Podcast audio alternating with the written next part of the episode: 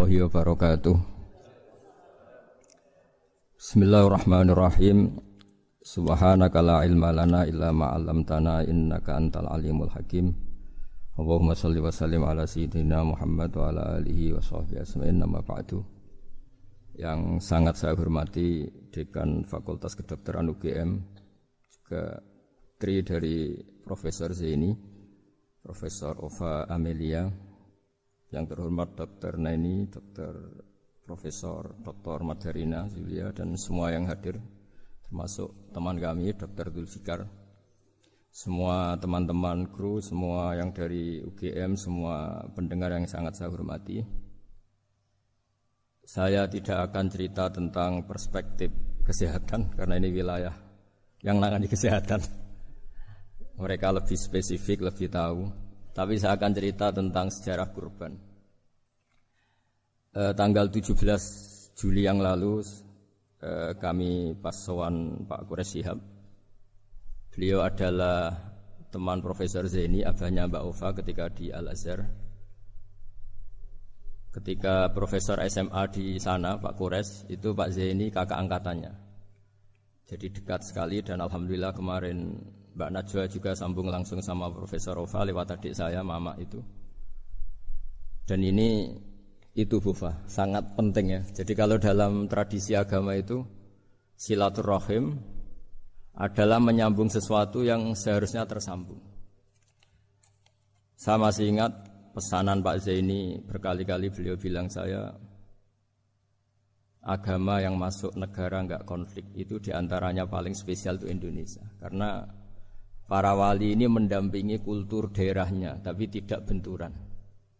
Misalnya kalau orang Jawa dulu pakai sesajen di sawah-sawah, katanya dimakan penunggunya. Ya penunggunya sawah itu kalau dulu ya pikirannya itu makhluk gaib. Di era modern ya penunggunya itu ya kambing, ayam itu jadi. Ya memang yang makan itu itu akhirnya, tapi dulu itu aneh diistilahkan dimakan penunggunya. Kalimat penunggu itu apa ya gak jelas apa dengan tanda petik apa penunggu betul tidak jelas. Wali-wali datang tidak mengkafirkan itu tapi terus dirubah jadi sedekah ke tetangga-tangga. Jadi kultur itu nggak dilawan tapi cukup di ada diubah jadi makani demit menjadi sodakoh ke tetangga. Nah cerita kurban juga seperti itu dulu tokoh-tokoh kures penunggu Ka'bah itu dulu sudah ndak ndak tauhid sudah sudah musyrik kalau dalam bahasa agama. Itu di mana-mana termasuk kebutuhan pokok manusia itu kalau kumpul-kumpul itu makan-makan. Itu mulai dulu. Terus korbannya itu ya pasti perempuan mulai dulu. Jadi hanya bagian masak boleh makan nanti ngenteni luyan itu, ngenteni bekas-bekasnya. Sehingga yang nyortir Abu Jahal CS itu. Jadi yang kurban harus hewannya bagus, spesial, bahkan nggak boleh dikawinkan hewan yang mau dikorbankan itu nggak boleh dikawinkan nggak boleh pernah dikendarai nggak boleh pernah dipakai bajak apa sawah dan sebagainya. Semuanya sebab spesial. Nanti dikorbankan di Ka'bah. Yang dijual Ka'bah. Nah pertanyaannya Ka'bah ini nggak pemakan daging. Yang untung ya ketua-ketuanya ini. Karena Ka'bah tidak doyan daging. Dan itu ya di atas namakan Allah. Ini demi takorup ilallah demi sehingga mereka bilang wa qalu hadhihi an'amu wa harsun hijrul layat amuha illa man nasa'u bisamihim. Ini hewan kurban harus spesial dan yang berhak makan hanya orang-orang spesial yaitu para penunggu Ka'bah, para sadanatul bait. Tapi karena mereka sudah tidak benar, tidak jujur, Islam mau merubah tradisi itu. Tapi kalau tradisi itu dirubah, maka Islam akan terkenal pelit karena dari acara makan-makan menjadi tidak ada makan-makan. Jadi kadang kebenaran itu harus diganti dengan sesuatu yang tidak ekstrim karena tadi dari acara makan-makan menjadi sama sekali nggak makan-makan. Maka terus diganti oleh Islam dengan kalimat udhiyah dengan kata kurban. Nah, kenapa itu harus terjadi? Karena kurban itu sebetulnya syariatnya Nabi Ibrahim, di mana orang Mekah itu memang turunan Nabi Ibrahim, sehingga sisa-sisa makan-makannya masih. Cuma mulai ada melenceng, ada sesajen, ada khurafat, ada bid'ah. Kemudian itu mulai mulai masalah. Terus Rasulullah Muhammad Shallallahu Alaihi Wasallam datang ingin benahi itu. Tapi yang dibenahi adalah menghilangkan kemusyrikannya, bukan makan-makannya. Akhirnya diganti oleh udhiyah. Nah, kenapa ada kurban kalau dalam banyak literatur?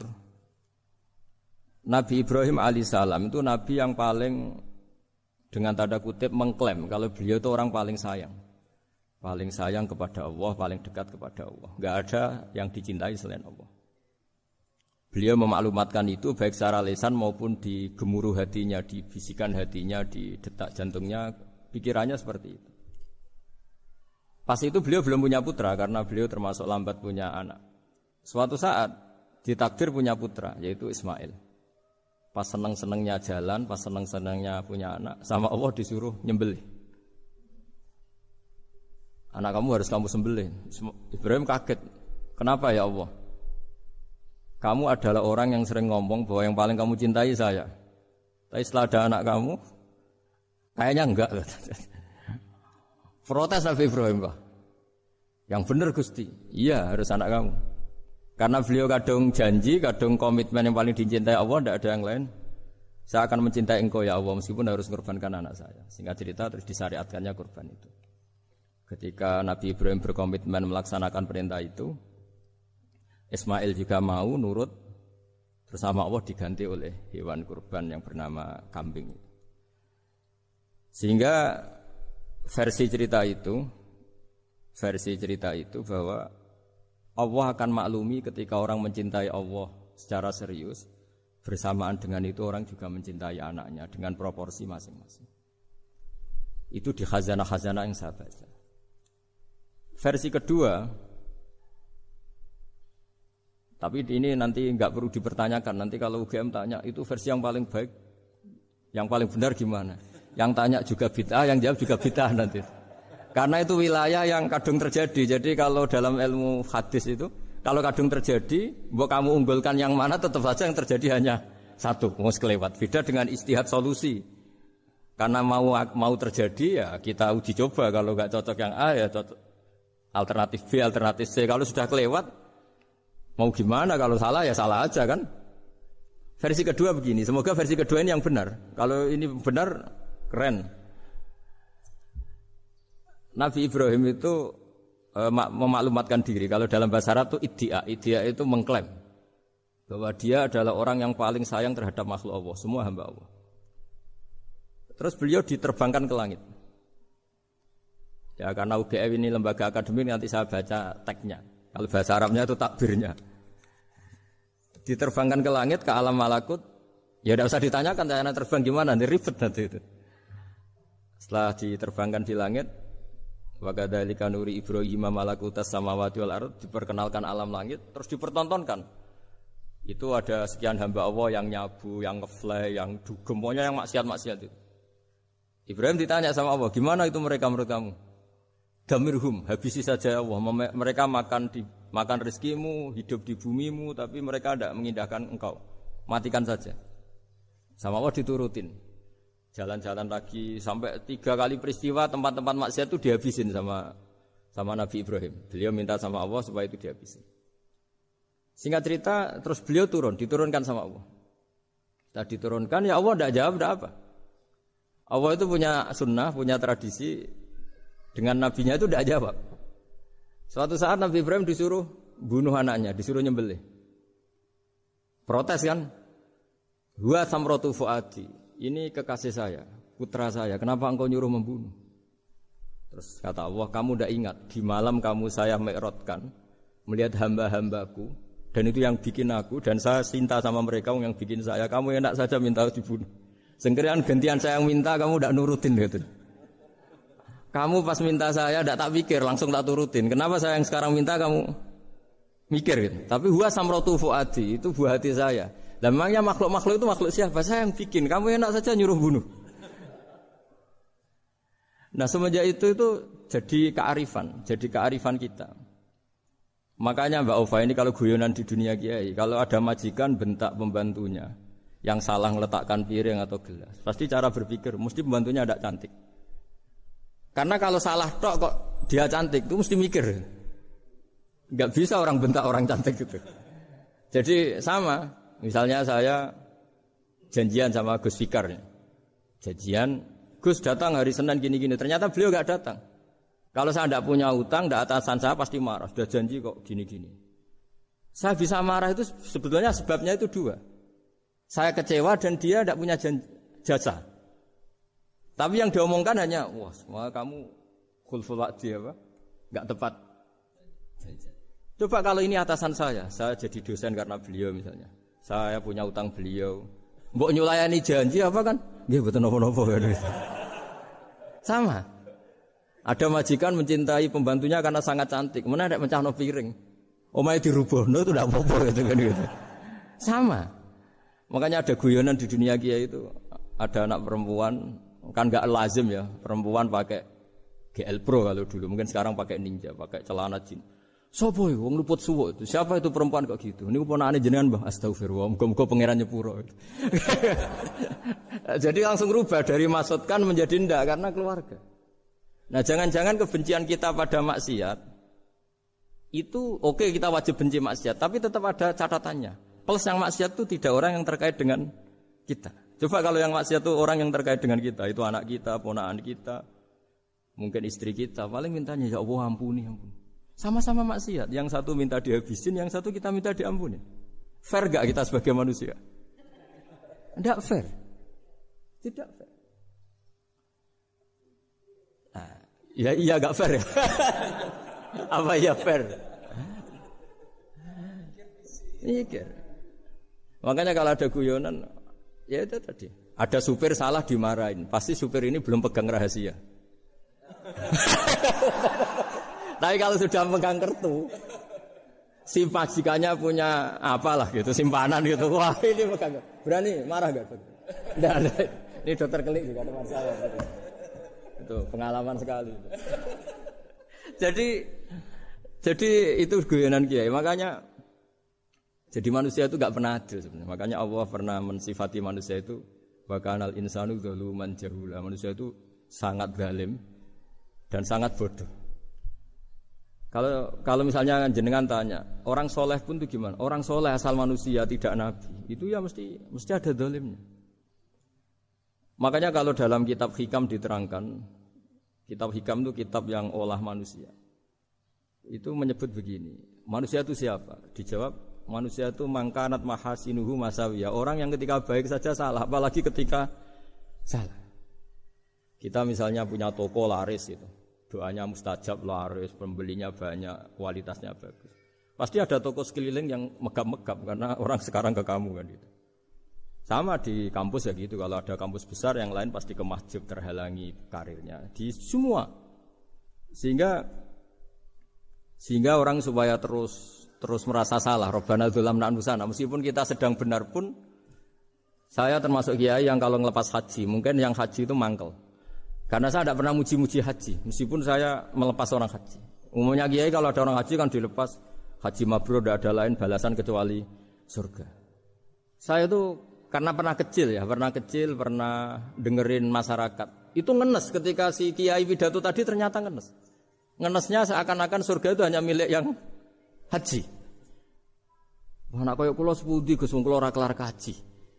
Semenjak itu setelah saya jadi kiai ya ya dendam juga. Akhirnya setelah saya jadi kiai kalau ngaji orang yang haji mabrur balasannya surga, orang yang fikir sabar juga surga, orang yang sering dimarahin istri juga surga. Katanya pokoknya surga terus. Sampai yang mau haji itu Gus gimana kok bahas kita kok sama dengan mereka? Ya karena saya ada ulama pesanan kata gitu. Jadi artinya gini, Ketika Anda muji ibadah haji, jangan kira yang ngenes tidak banyak. Yang ngeluh juga banyak, karena mereka ada takdir gak mampu haji. Itu hebatnya Islam. Islam juga datang dengan solusi-solusi. Misalnya Jumatan itu hajinya orang miskin. Orang yang ingat Allah mulai subuh sampai matahari terbit juga sama dengan umroh. Jadi karena tidak semua orang itu mampu haji. Jadi itu Islam. Jadi nanti tak bacakan. Jadi versi kedua itu Nabi Ibrahim diperingatkan Allah bahwa tidak seperti itu cara mengelola hambaku. Nah, Islam ini kata Allah anit tabi millata Ibrahim Hanifah. Referensinya Islam, mentornya Islam itu Nabi Ibrahim. Sehingga kita alhamdulillah punya sejarah wali songo. Saya punya orang tua Kiai Nur Salim itu sayang sekali sama umat Bahmun juga gitu. Saya sama Profesor Zaini itu sudah mulai tahun 2000 terus setiap hari ketemu juga nggak pernah kecewa. Beliau itu pernah disalahpahami, mungkin Bu Ova belum dengar ini. Pernah disalahpahami karena beliau itu tangan kanannya karena nggak kuat. Jadi kalau ngambil-ngambil papa itu pakai tangan kiri. Itu pernah disalahpahami ya, mungkin orang hasut karena tidak mengkonfirmasi langsung mengklaim beliau itu kiai, profesor, kalau apa-apa pakai tangan kiri. Kira-kira pertanyaan sunnah rasulnya mana kan gitu. beliau itu ya hanya corong Jawa itu berambang, agak nangis tapi tidak tidak sampai keluar air mata tapi berambang. Beliau bilang gini ke saya, saya harus seharusnya gimana Mas Pak? Ya kalau Pak Zain ingin jadi wali ya usah menjelaskan. Kalau Pak Zain ingin menjelaskan berarti ingin diakui makhluk. Tapi kalau nggak dijelaskan mereka salah paham terus. Tapi cepat jadi wali karena sudah mulai mengabaikan apa kata mereka. tapi kalau menjelaskan ya enggak. Ya lama jadi walinya, tapi bagusnya orang nggak salah paham. Pak Zain tertawa-tawa. Jadi wali apa enggak? Jadi saya tuh lama sekali sekamar dengan beliau ada di, di di badan wakaf ya Mas Fajar ya. Badan wakaf yang atas itu kan dulu tempatnya Pak Rektor kan kosong. Nah, itu kita tempati sama Pak ini bertahun-tahun tiap hari diskusi. Dan nggak pernah ceritanya beliau itu penting. Karena seneng guyon, memang khasnya ulama itu seneng guyon. Kemarin saya ketemu Pak Kures, beliau cerita, saya ini punya idola Gus. Kalau manggil saya Gus kadang ya Pak, Dulu beliau doktor filsafat. Lama-lama jadi Syekhul Azhar. Itu kalau ke kuliah pakai bis kata kata Pak Kures pakai bis. Suatu saat di Al Azhar itu kan beda dengan di yang lain ya agak-agak modern. Si gurunya ini beliau itu karena banyak yang berdiri, beliau duduk ada perempuan berdiri terus yang lelakinya berdiri terus jatah duduknya dikasihkan perempuan. Perempuannya itu pakai pakaian yang agak minim, agak agak seksi lah, agak minim. Terus si Pak si Syekhul Azhar tadi saat itu belum Syekhul Azhar, punya dua permen. Ini ceritanya Pak Kures punya dua permen terus. Yang satu sudah dibuka, yang satu masih bungkusan masih ditawarkan. Silakan Mbak kamu milih yang mana? Milih yang masih itu. Padahal bukanya itu supaya lebih gampang. Ternyata milih yang Milih yang masih bungkusan. Kenapa, Mbak? Ya ini lebih steril karena pakai bungkus kan. Oh iya iya. itu pelajaran itu. Terus Pak Gores nantang saya. Gus Pak punya enggak cerita tandingan? Wah kalau saya kebalikannya Pak. Di kereta itu ada Cina. Enggak khitan ya. Ketemu sama kiai kiai kampung. Kenapa khitan? Enggak khitan juga sama gini-gini. Terus dikasih pisang. Terus dimakan dikupas dulu. Kok udah langsung aja. Terus kata kata Pak Kures, nah ternyata sama Pak Zaini sama Pak Kures itu dibalik ke profesorannya. Ceritanya itu ya guyon terus. Karena memang agama ini itu kalau masalah kebenaran itu serius, tapi dibalik kebenaran ini yang perlu dicatat oleh semua yang mencintai agama ini bahwa Allah itu tidak butuh toat kita. Dan Allah tidak akan gagal sebagai Tuhan karena maksiat kita. La tanfa'uhu ta'atuhum wa la tadurruhu maksiatuhum. Allah tidak akan ngefek ketika semua orang taat ya gak ngefek, semua orang maksiat juga gak ngefek. Karena Allah nidat yang punya eksistensi sejati sehingga hubungan kita dengan Allah itu tidak tidak ngefek ke Allah, tapi ke kita sendiri.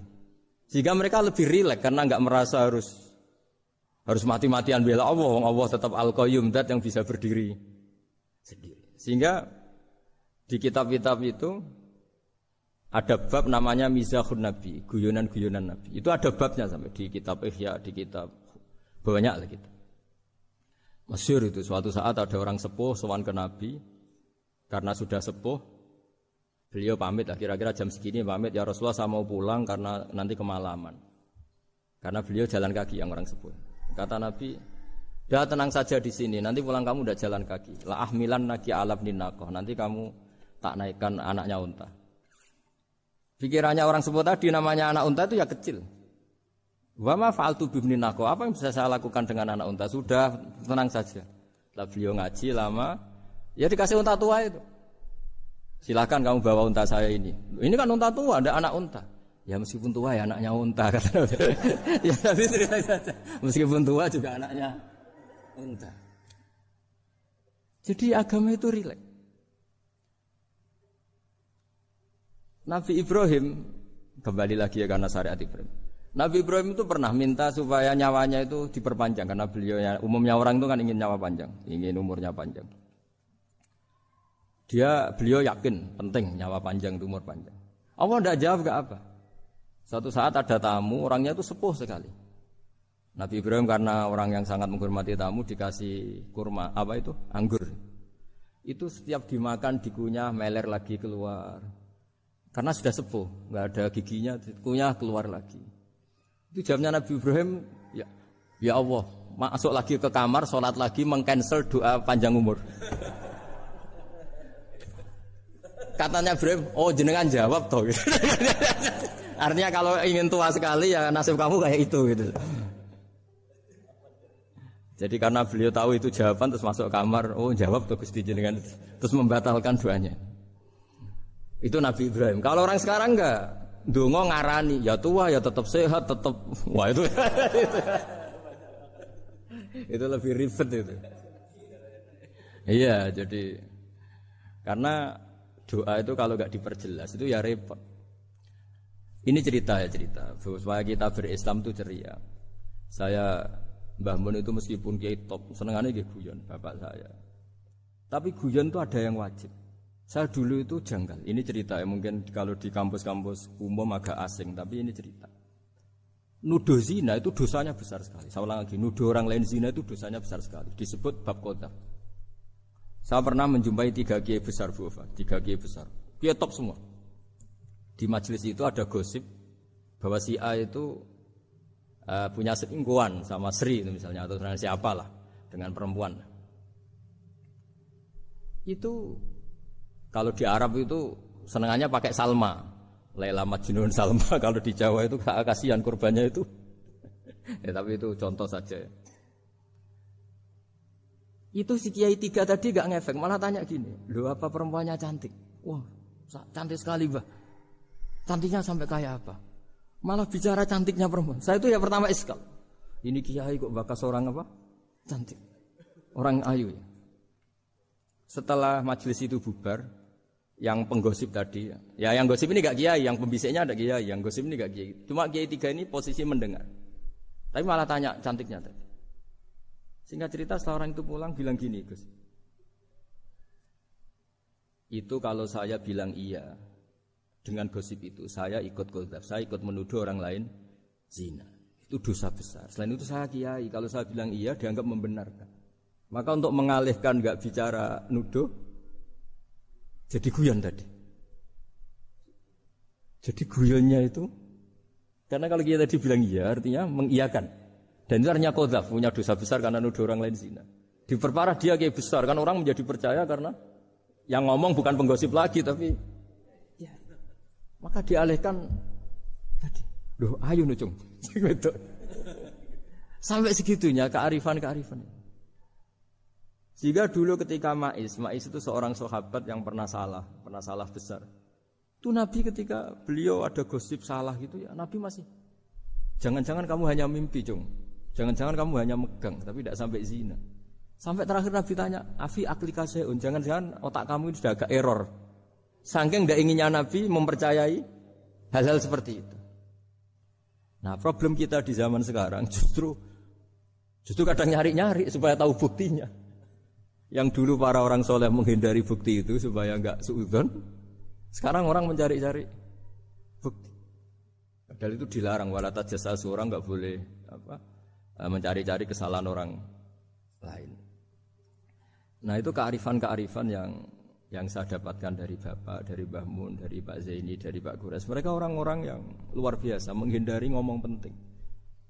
Sekarang itu orang banyak yang sering ngomong penting. Sebenarnya itu malah salah. Karena kalau ngomong penting itu fonis. Fonis terhadap orang lain. Jadi kalau kamu rileks, tidak Nabi dulu itu rileks sekali. Ketika beliau ngaji gini, terus ada pemuda lewat bawa cangkul mengabaikan pengajian Rasulullah. Banyak sahabat bilang, celaka orang itu ada Nabi ngaji kok tidak ikut. Jawabannya Nabi unik. Eh, jangan-jangan dia punya keluarga yang harus kerja. Dan kalau harus kerja untuk nafkah keluarganya itu juga ibadah. Itu ya sunnah saya. Jadi Nabi rileks saja tidak uh, tidak tersinggung tidak. Nah kenapa kita butuh rileks karena kebenaran sekali dipaksakan itu jadinya benturan. Dan itu wali-wali songo itu dulu sudah berpikir seperti itu sehingga Pak Zaini yang sering ngendikan sama saya kita ini bisanya mengikuti Mas Bak kalau manggil saya Mas. Tidak bisa benturan. Sehingga tadi ada modifikasi dari sesajen menjadi sedekah dari apa menjadi apa. Jadi tidak tidak langsung benturan. Dan itu khazanahnya bacaan-bacaannya banyak sekali. Termasuk peristiwa udhiyah tadi. Jadi dulu kurban itu dipakai ajang orang-orang tokoh kures supaya dapat daging yang bagus di atas namakan Ka'bah jadi agama ini dijual mulai dulu Sekunane kuno agama ini dijual. Dan agama mulai dulu ya prospek.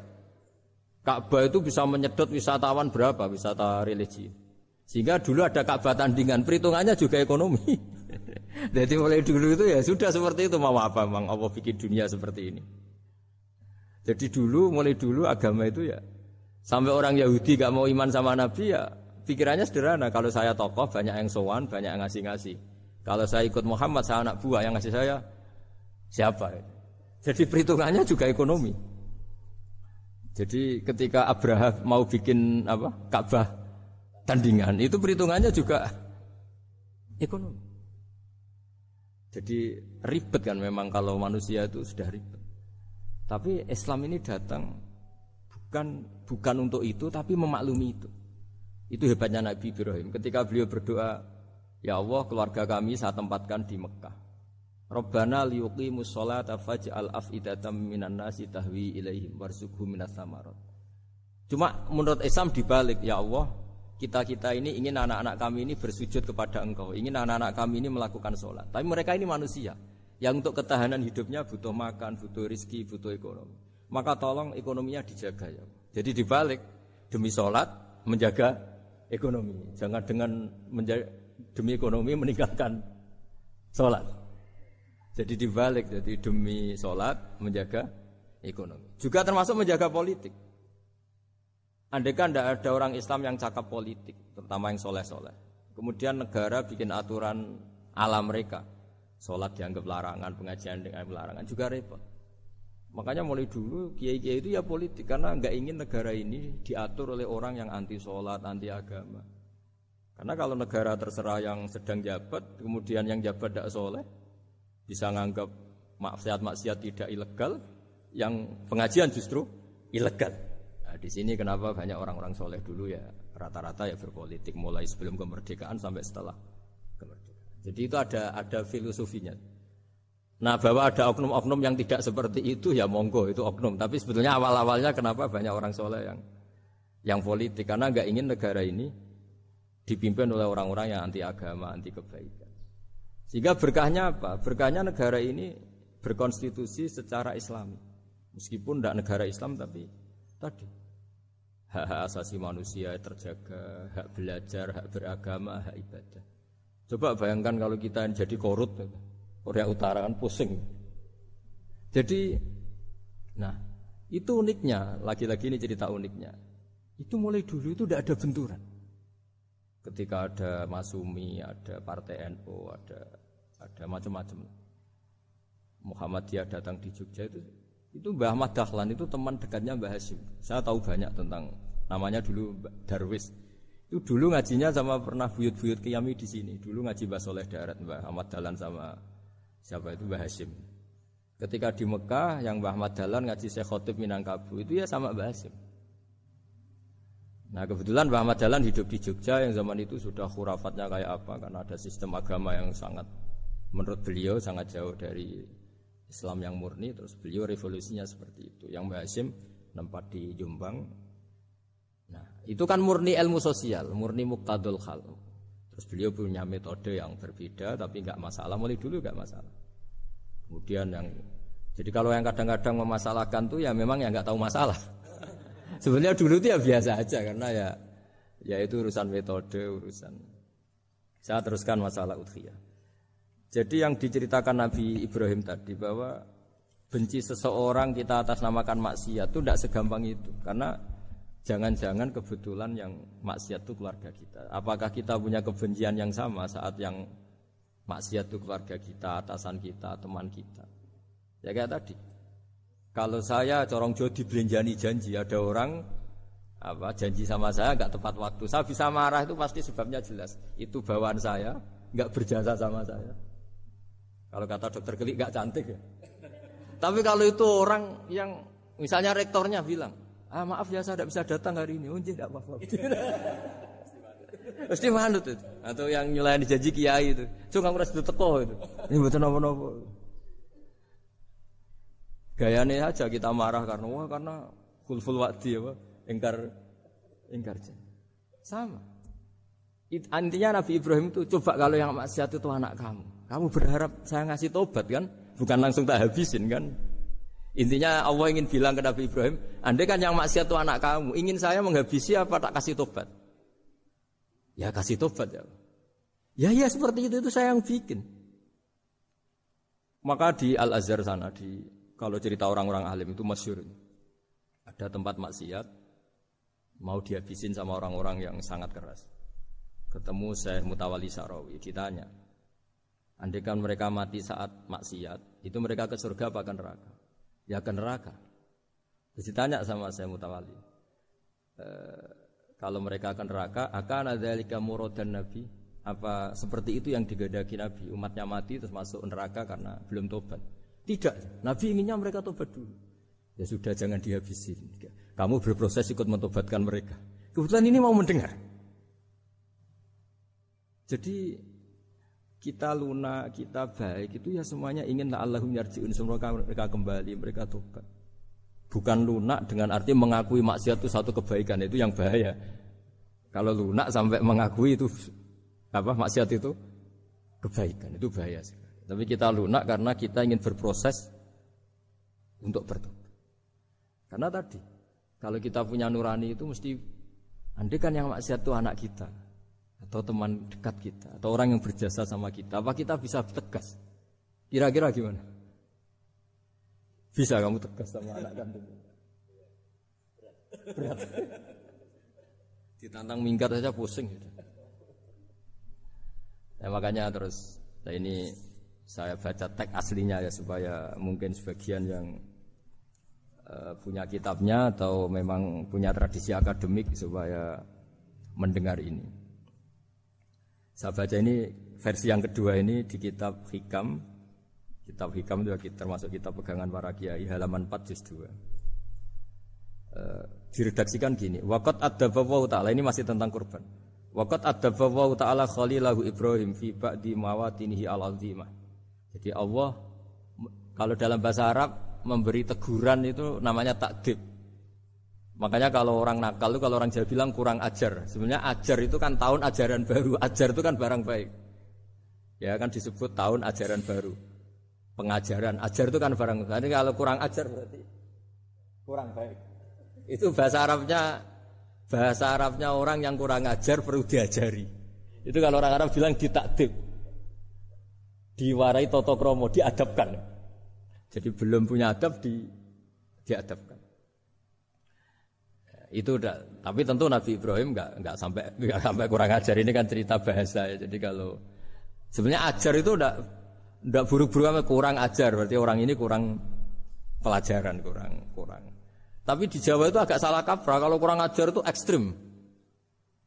Misalnya duduk di meja itu disebut kurang ajar. Sebenarnya ada se ekstrim itu. Saya teruskan ya. Terus Wa 'allamahu kaifa yatakhallaqu bihadzal khuluqil karim inda tilaihi alal asrar. Terus disebutkan anak Ibrahim annahu arhamul khalqi qol farafa'ahu wa ta'ala hatta asyrafa ala ahlil ardi. Eh, Nabi Ibrahim diterbangkan ke langit sehingga melihat di bumi yang maksiat-maksiat itu. Faqala ya Rabbi damirhum habisi saja. Terus Faqala wa ana arhamu bi ibadi minka ya Ibrahim ihbit fala allahum yatubun wa yarjiun. Jadi setelah permintaannya semua dikabulkan, dihabisin sama Allah, terakhir coba lah kamu sekali-kali dakwah ke mereka. Kamu belum pernah dakwah kok tahu-tahu minta mereka dihabisin. Coba kamu dakwah Eh, jangan-jangan mereka mau kembali. Nah terus sebagian cerita itu terus diteruskan ketika suatu saat Ibrahim akhirnya diminta menyembelih putranya. Ini arafil manami anni atfahu kafang durmada taro. Falamma tasammara lidzalik wa akhadha sikin biyadi qala Allahumma hadza waladi wa samratu fuadi wa ahabbun nasi ilayya. Ya Allah ini buah hatiku, ini orang paling saya cintai. Kenapa engkau menyuruh ini supaya saya bunuh? Terus beliau dijawab sama Allah, Ama ta'lamu anni rahimun bi ibadi kama anta syafiqun bi waladik. Fa idza sa'altani ihlaka abdi as'aluka dzabha waladik wahidan bi wahidin. Jadi kalau dulu kamu minta supaya hamba saya tak habisin karena maksiat. Sekarang saya juga minta kamu menghabisi anak kamu. Tapi ini kan anak saya, sama itu hamba saya yang bikin juga saya. Nah semenjak itu Ibrahim dianggap sebagai bapak kasih sayang. Karena semenjak itu terus beliau orang yang paling sayang. Sampai ada tiga nabi yang menjadi metodenya Rasulullah SAW sebagai mentornya. Kalau Nabi Nuh melihat kemaksiatan langsung bilang, Robbila tazar alal arti minal kafirina dajaroh. Habisi semua ya Allah. Tapi kalau Nabi Ibrahim apa? Faman tabi'ani fa innahu minni wa man asani fa innaka ghafurur rahim. Orang yang ikut saya ya karuan kelompok saya dan yang sebelum ikut semoga engkau mengampuni. Tentu lewat proses dakwah, lewat proses Wali Songo kembali ke Wali Songo dan para guru-guru kita itu seperti itu semua. Jadilah Islam yang di Indonesia Islam rahmatan lil alam itu konstruksinya ya dari ilmu-ilmu seperti ini. Bacaannya seperti ini. Karena ternyata kita tegas tadi ujung-ujungnya karena itu tidak cantik, tidak atasan kita, tidak berjasa sama kita. Kamu kalau ada supir telat, supir kok telat datang kantor gitu, pasti supir itu belum pegang rahasia. Setelah pegang rahasia tak jamin aman itu meskipun telat. karena lebih ngeri pasti. Artinya manusia itu kayak apa ngeklaimnya tegas, disiplin, objektif. Kira-kira iya apa enggak? Enggak lah kayaknya ya. Ya pasti tadi. Nah itu yang makanya bapak saya kalau kalau guyon sama saya itu kalau umumnya orang itu kalau di dunia kiai muji istiqomah. Istiqomah itu konsisten jadi imam masjid, konsisten jadi guru, jadi kalau bapak itu sering guyon ke saya. Iku istiqomah apa mau digenti wong liya katanya. Artinya di balik istiqomah itu juga ada catatan lain. Jangan-jangan ambisi gak mau diganti orang lain. Jadi intinya manusia itu dalam benar saja ada unsur salahnya, apalagi pas salah gitu maksudnya. Nah ya pas benar saja ada unsur salahnya, apalagi pas pas salah. Itulah dengan sudut pandang seperti ini adalah orang terus gak gampang menghakimi orang lain karena manusia yang baik adalah cukup dia merasa app-nya banyak, salahnya banyak, kemudian itu menyibukkan dia dari mencari-cari app-nya orang. Makanya kalau dalam cerita Ibrahim alaihissalam karena korban itu identik dengan syariatnya Nabi Ibrahim. Ini saya punya catatan yang kemarin tak baca juga di Jakarta. Itu suatu saat Nabi Ibrahim itu didatangin orang Majusi dulu. Orang Majusi itu ya tidak beragama. Singkat cerita Nabi Ibrahim itu terkenal kaya dan suka menghormati tamu. Suka dulu tamu itu sangat penting dihormati karena dulu gak ada warung, terus padang pasir. Kalau sekarang itu ya wajib dihormati tapi tidak wajib-wajib banget. Karena biasanya sudah marung di mana-mana. sudah marung di mobilnya bawa apa? Bekal. Kalau dulu di padang pasir kalau tamu nggak dihormati bisa mati betul kadang dua hari perjalanan itu nggak makan nggak apa karena di padang pasir warung nggak ada nggak bisa nggak bisa ngopi-ngopi ya dulu sehingga kalau menghormati tamu dulu itu pahalanya luar biasa ngasih makan itu kalau sekarang ya pahalanya biasa aja karena ya tamunya makannya ya biasa aja karena tidak kenyang duluan itu sehingga cerita orang ini datang ke Ibrahim minta dikasih makan Nabi Ibrahim mengatakan, kamu syaratnya harus Islam dulu, kalau enggak enggak katanya makan. Karena Ibrahim itu seorang nabi dan beliau komitmennya seperti itu, si tamu tadi putus asa. Akhirnya wala wala itu ya sudah sudah meninggalkan Ibrahim. Setelah beberapa jangka, Allah bilang ke Nabi Ibrahim, orang itu umurnya berapa tadi bilang ke kamu? 50 tahun. Pernah enggak orang itu kelaparan? Kata Allah, enggak, baru ini kelaparan. Kata Allah, mundu khamsi nasanatan nut'imuhu ala kufri. Falau nawal tahu lukmatan min huiri antu talibahu bitahiri dinik lakana ahsan Orang itu umurnya 50 tahun. Itu ya tak kasih makan padahal dia majusi. Kamu baru diminta sehari saja minta syaratnya Islam. Terus itu ada di kitab apa Arisala al Qusairiyah di di halaman 262. Jadi Cuma dulu itu motifnya semuanya agama, bukan atas nama demokrasi atau kebebasan beragama. Karena dulu itu orang dulu itu kan saking sayangnya Allah apa-apa konstitusinya ya perintah Allah. Dan ternyata perintah Allah seperti itu. Akhirnya dipanggil. Ke mana ya majusi ke sini tak kasih makan. Majusinya kan kaget. Ada apa? Kenapa kamu rubah? Ditegur Tuhan. iya ditegur Tuhan. Jadi dan alhamdulillah eh, saking simpatiknya orang Majusi tadi akhirnya masuk Islam. Sama itu kan mirip orang Yahudi, Yahudiyah atau Yahudi itu yang tanahnya itu eh, diambil ya sama Amr bin As untuk perluasan masjid di apa? Mesir. Ya, ketika lapor ke Sayyidina Umar, ngiranya itu kan dibenarkan perluasan masjid. Ternyata Umar belain yang Yahudi. Iya, yang punya tanah harus dikembalikan tuh haknya. Jadi Islam itu menghormati hak kepemilikan meskipun itu milik non muslim. Jadi kata Allah, mut khomsi nasanatan nut imuhu ala kufri. Falau nawal tahu lukmatan min huiri antu tolibahu bitahiri ini. Bu dikasih makan aja, tidak usah nyuruh ganti agama. Wong saya saja yang Tuhan. Ngasih makan dia sudah 50 tahun. Tambah syarat. Tambah syarat. Ya jadi ini cerita ya Bu Jadi kita mungkin kenangan kenangan saya dengan Bapak, Bu Ufa dengan Profesor saya ini kebetulan teman dekat sekali sama saya dan hampir tiap hari saya ketemu minimal tiga jam bertahun-tahun sampai kalau kehabisan cerita akhirnya cerita keluarganya karena kesuwan belajar karena akhirnya cerita keluarga maksud saya tadi uh, ini saya cerita ini barang baik ketika beliau pernah ditahan karena aktivis dulu itu pas mau lahirnya Bu Ova terus beliau berdoa mati-matian delalah dibebaskan Beliau sempat nunggui kelahirannya Bu Ova ini terus dinamai Aufa Amalia. Itu kalau dalam bahasa Arab itu Aufa itu Allah memenuhi apa yang saya angen-angen.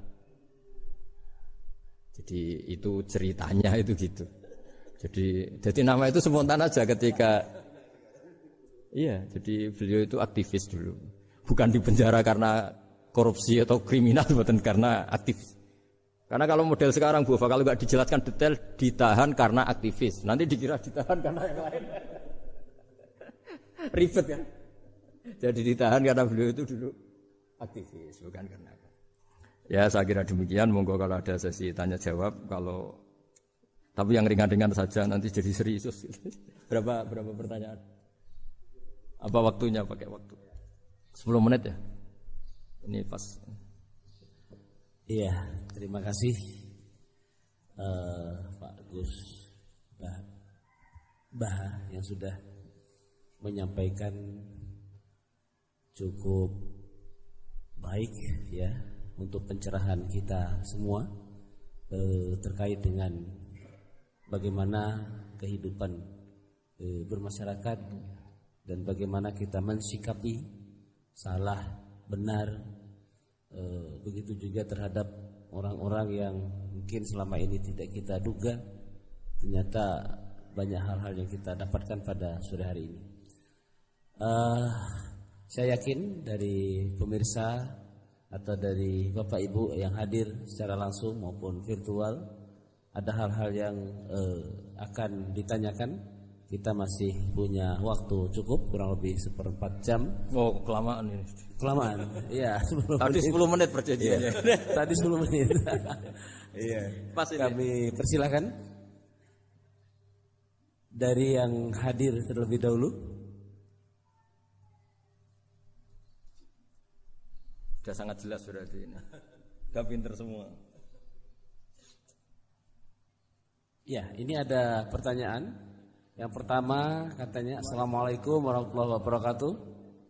Pak Gus Baha, dalam ingin bertanya dan ingin tahu bagaimana supaya kita bisa selalu berpikir nobuah di setiap peristiwa yang menimpa kita di kehidupan sehari. Semoga. Gimana ulang lagi? Dalam ingin bertanya dan ingin tahu bagaimana, bagaimana supaya kita bisa selalu berpikir nubuwah di setiap peristiwa yang menimpa kita di kehidupan sehari-hari. Uh, begini ya, jadi andaikan kita baca banyak, setidaknya sering mau mendengar. Sebenarnya hidup itu sangat baik, bukan sekedar baik, sangat baik. Misalnya kita sedang dapat nikmat, ya Islam mengajurkan syukur. Syukur itu ya dapat pahala. Kalau sedang banyak masalah seperti sekarang mungkin ada pandemi apa, Islam mengajarkan sabar, sabar itu juga pahala. Nanti kalau kita masih hidup yang rumat anak bujo ya ibadah. Nanti kalau mati karena penyakit matun atau taun juga syahid. Jadi Islam melihat hidup itu rileks. Karena ya memang rileks. Ketika ada orang miskin susah makan enak, itu kata ulama idamuhu alju. Kalau kamu ingin makan enak, kata si miskin ya ingin gampang makan enak itu. Kamu sangat lapar, nanti semuanya juga enak. jadi, itu nubuah. Jadi jadi Nabi itu resepnya kamu coba kalau sampean puasa melihat tempe itu sudah tertarik sekali. Tapi kalau kamu sudah habis makan melihat sate kurang enak ini kurang enak karena saking memang sudah semuanya nafsu kan. Saya sudah puasa, semuanya enak.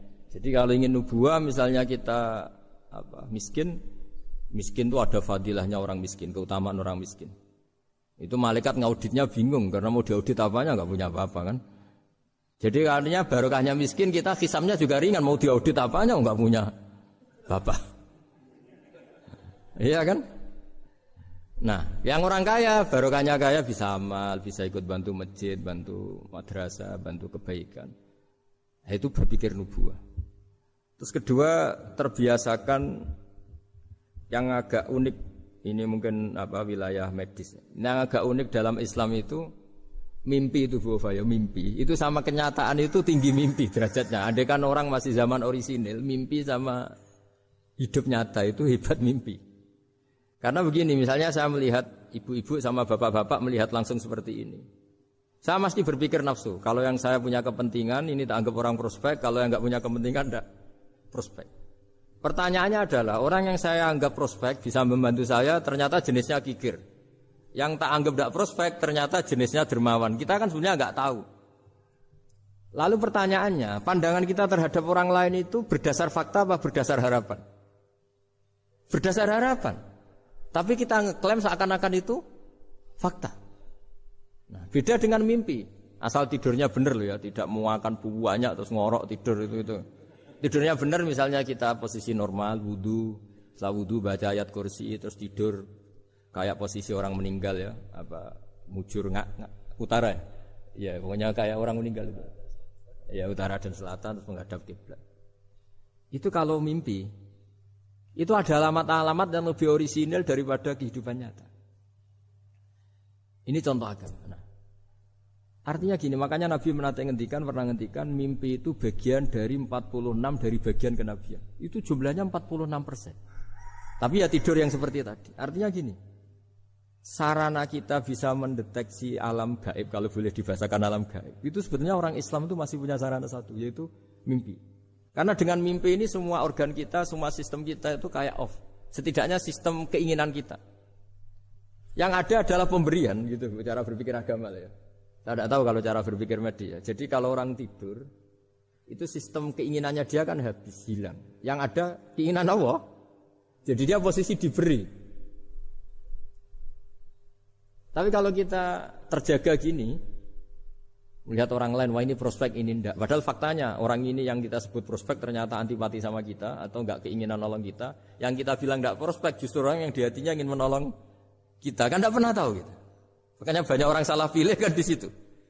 Karena bagaimana orang lain kamu fonis atau kamu hakimi, kamu statuskan sesuai keinginan kamu. Kalau mimpi kan enggak, enggak bisa. Nah sehingga kalau dalam penelitian Bu, kenapa Nabi itu mimpinya Nabi itu wahyu? Ya kan kalau dalam agama kan mimpinya Nabi itu wahyu. Karena tidurnya normal gitu. Normal artinya kelas A tadi lah. Makanya banyak orang awam pun yang wah sing tak sekseni persis mimpiku, yang saya saksikan persis mimpi saya. Orang awam saja ngalami apalagi yang yang nabi. Nah, artinya di untuk mendeteksi nubuah selain tadi ya, Kita kan seperti yang saya ceritakan berkali-kali. Kalau ingin nubuah itu sebenarnya gampang. Maksudnya bermental nubuah. Kalau saya sekarang hidup ya anggap saja bisa melakukan kebaikan lagi. Kalau sekarang saya mati atau akan mati, anggap saja mati itu mengakhiri semua potensi keburukan Anda. Sekarang mungkin kita ada zina, ada korupsi, ada maling, tapi siapa yang bisa menjamin bahwa kita tidak akan maksiat di masa depan? Dengan mati potensi itu hi, hilang. Makanya Nabi melihat mati itu ya sederhana. Wa tawaffani idza kanatil wafat khairan li. Ya Allah, hidupkan kami ketika hidup kami menambah kebaikan. Matikan kami jika mati itu mengakhiri kejahatan.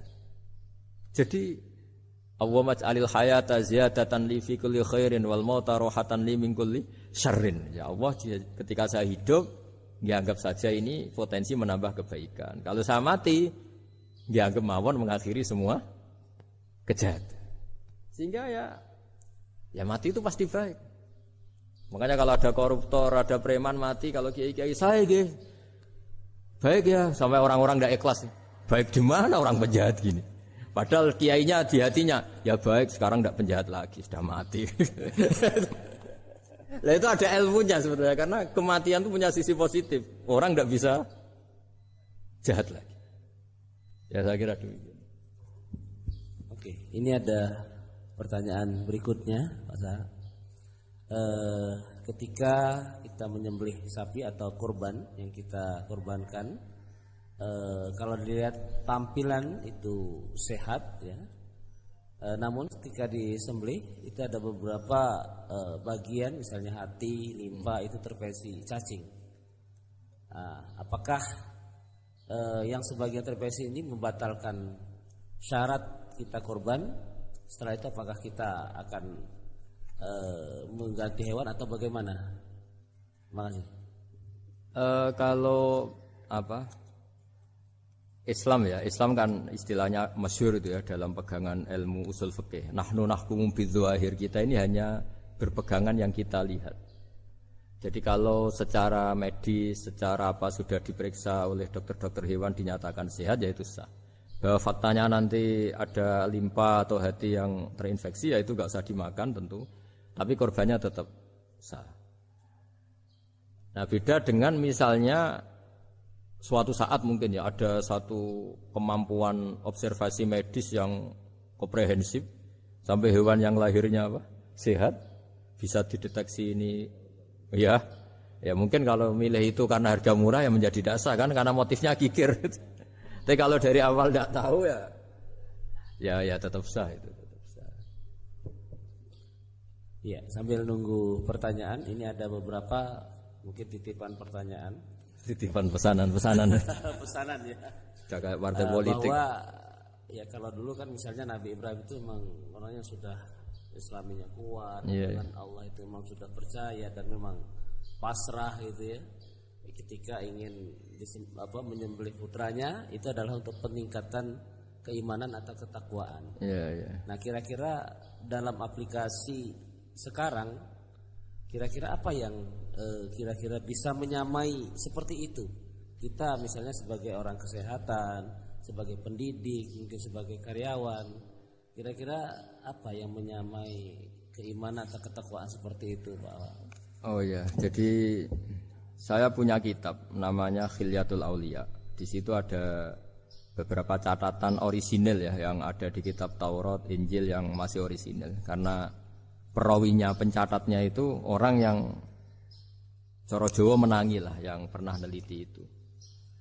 Itu di antara yang diceritakan di kitab-kitab itu adalah memaklumatkan diri, bikin sarana publik yang mudah dimengerti. Jadi kita pakai contoh yang awam saja ya. Kita tahu kalau itu bidan karena di situ ditulis bidan siapa. Sri Handayani misalnya. Di situ dokter gigi ditulis dokter gigi. Kita tahu itu dokter gigi. Toko juga gitu. Ini toko bangunan. Terus kita tidak salah pilih. Masa beli lipstick di toko bangunan. Semua itu barokahnya tulisan. Itu. Barokahnya maklumat itu. Nah, dulu yang dituhankan itu berhala. Berhala itu barang fisik muncul. Akhirnya nggak ada pilihan lain orang menyembah berhala karena itu yang dimunculkan. Sehingga agama ini syaratnya harus muncul. Yuzhirohu ala dinikuli. Agama ini harus muncul. Duhur itu maknanya muncul. Makanya dikatakan waktu sholat duhur karena di mana waktunya sangat apa? Jelas. Karena maknanya duhur itu muncul. Nah, Nabi Ibrahim itu nabi yang setiap malam munajat itu doanya gini ya nggak doa ya kayak kayak bergumam emosi tapi emosinya nabi ya Allah dunia ini tidak fair engkau zat yang begitu penting engkau Tuhan yang mengatur alam raya ini kemudian orang tidak mengenali engkau coba buta apa buruknya bangsa Indonesia kalau nggak tahu kalau presiden itu Pak Jokowi misalnya atau orang UGM nggak tahu rektornya itu Pak Manut misalnya, dekannya Bu Ova di kedokteran, itu kan lucu. Atau anak kamu nggak tahu kalau kamu orang tuanya, itu kan mangkel loh betul itu. Tahu saja nggak. Nah, Ibrahim itu tiap malam gitu. Dunia ini tidak fair. Engkau Tuhan yang begitu penting menciptakan langit bumi, kemudian manusia itu tidak mengenali engkau. Bahkan menyembah selain engkau. Wah itu, nah supaya Allah diketahui gimana? Terus ada simbol-simbol itu. Ada masjid, ada pengajian, ada macam-macam. Nah, ilmu sosial juga gitu. Mungkin ya banyak lah orang yang tanpa korban pun sedekah daging sama tetangga atau ngasih uang sama temannya untuk nyate. Tapi ini nggak bisa dimaklumatkan. Yang bisa dimaklumatkan adalah pas udhiyah, pas korban. Jadi intinya gini, kebenaran itu menjadi baik. Itu kalau dimaklumatkan terus orang lain mudah mengakses. Dan itu termasuk syariat besarnya Nabi Ibrahim. Makanya disebut syairullah, sesuatu yang terkenal sekali. Jadi syiar itu punya pengajian supaya apa? Syiar, syiar itu harus terkenal.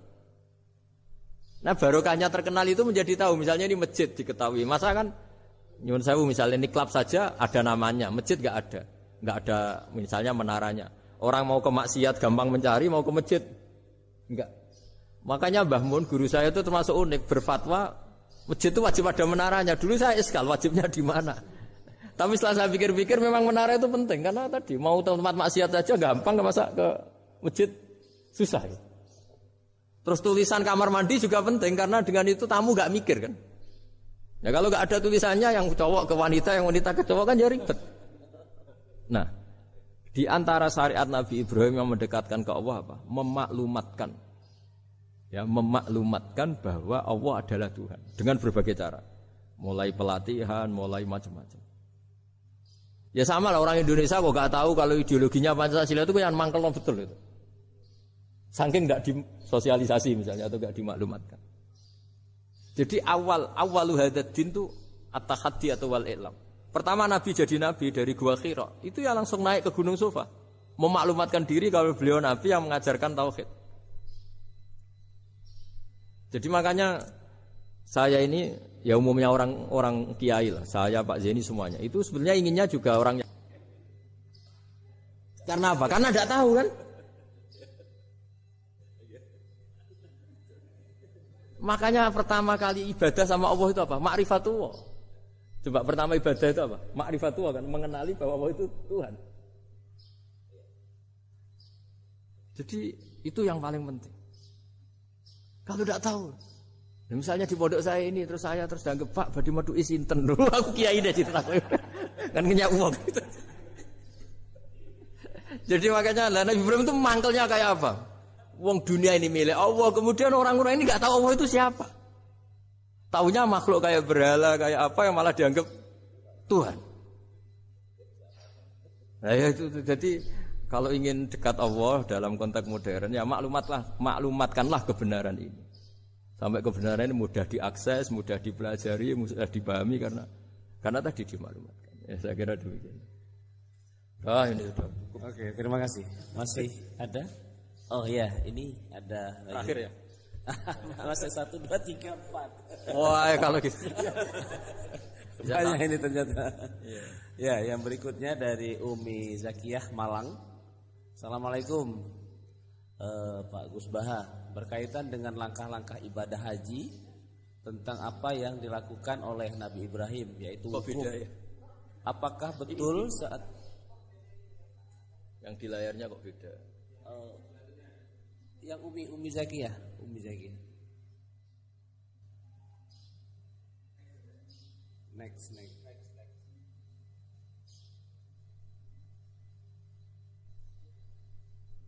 Firman terus?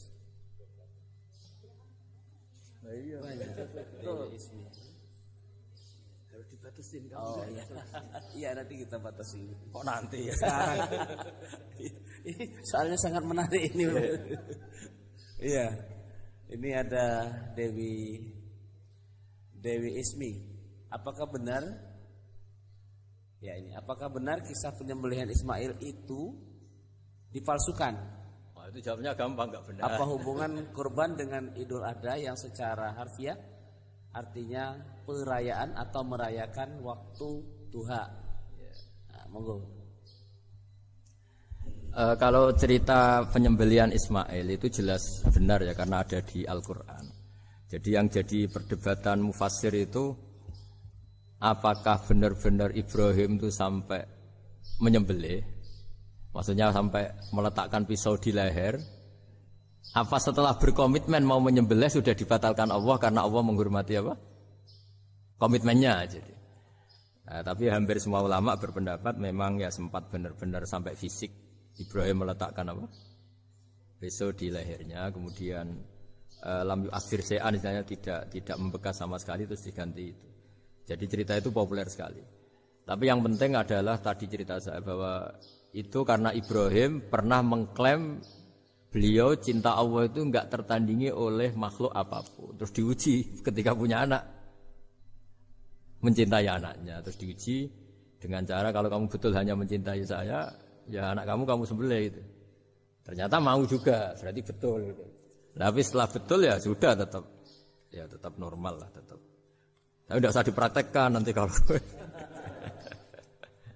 Terus kalau masalah udhiyah itu bukan kaitannya dilakukan waktu duha ndak memang doha yudhi tadkhiyatan itu artinya ya menyembelih yang memang kebetulan e, waktunya setelah sholat.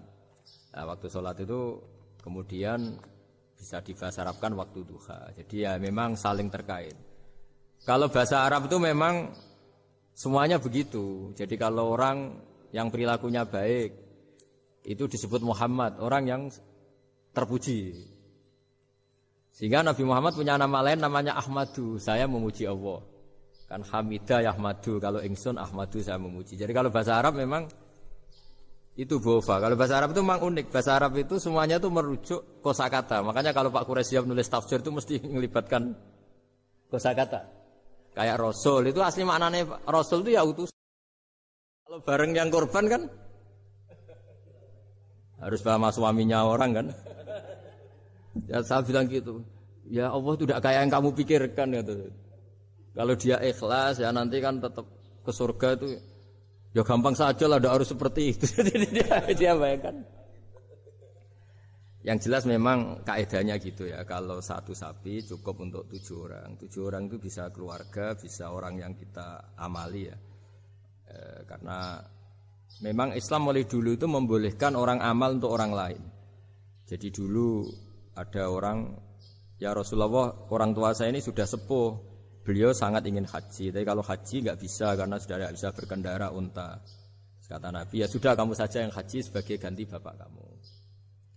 Sehingga apa idama tabnu adam ingkoto amalu itu termasuk eh, anak yang soleh, sodako dan apa. Memang mulai dulu Islam itu ada beberapa hal yang amal itu bisa diamali pada orang lain. Awaladin solihin yatullah terus adalah beberapa. Nah korban juga gitu. Biasanya anak-anak yang soleh itu perasaannya Dulu bapak kami miskin, nggak nggak mampu berkorban, nggak mampu akikah. Biasanya anaknya terus melakukan itu untuk bapaknya. Nah memang jadi perdebatan ulama, apakah kemudian mayit ini dapat pahalanya enggak? Jawabannya gini, kalau mayit itu orang soleh dapat. Kalau nggak soleh, itu kemungkinan dapat kecil. Misalnya gini, ada mayit yang zaman hidup itu antipati ngamal. Kok enak, duit gue sengilang, wong liya nyate gitu. Dia mentalnya mental kikir yang beranggapan kok kenaan tetangga kami, uang kami yang habis, orang lain yang nyate. Terus dia mentalnya gitu dibawa mati. Kemudian anaknya soleh berkorban untuk bapaknya. Lah yang seperti ini ada potensi gak sampai karena dia tidak pernah punya niat. Itu beda dengan orang yang zaman hidup memang ingin korban cuma secara ekonomi tidak nggak mampu. Makanya pentingnya inamal amalu biniyat itu di situ. Amal itu terserah niat. Dalam banyak sarah ya, sarah itu penjelasan yang rinci itu dijelaskan. Kenapa orang mukmin masuk surga selama-lamanya padahal dia jadi mukmin hanya 80 tahun. Misalnya kita hidup di dunia kan rata-rata 80 tahun. Karena dia berkomitmen andikan hidup seribu tahun juga tetap mukmin, andikan hidup dua ribu tahun ya tetap mukmin, tetap sholat. Setiap orang sholat perasaannya kan gitu. Andikan kita hidup dua ribu tahun juga tetap seperti ini kan, ya tetap sholat, tetap. Nah, sehingga karena niat itu dia diganjar surga selamanya. Karena dia bayangkan andikan di dunia selamanya juga akan iman selamanya. Nah, orang kafir juga berkomitmen gitu, yang belum rubah maksudnya. Kalau dia hidup ya akan kafir terus. Ya, makanya dia kafirnya 80 tahun, misalnya hukumannya juga neraka yang lama sekali karena Nah, kira-kira itulah. Makanya kalau mayat tidak soleh ini kita yang sebagai ulama berdebat karena tadi.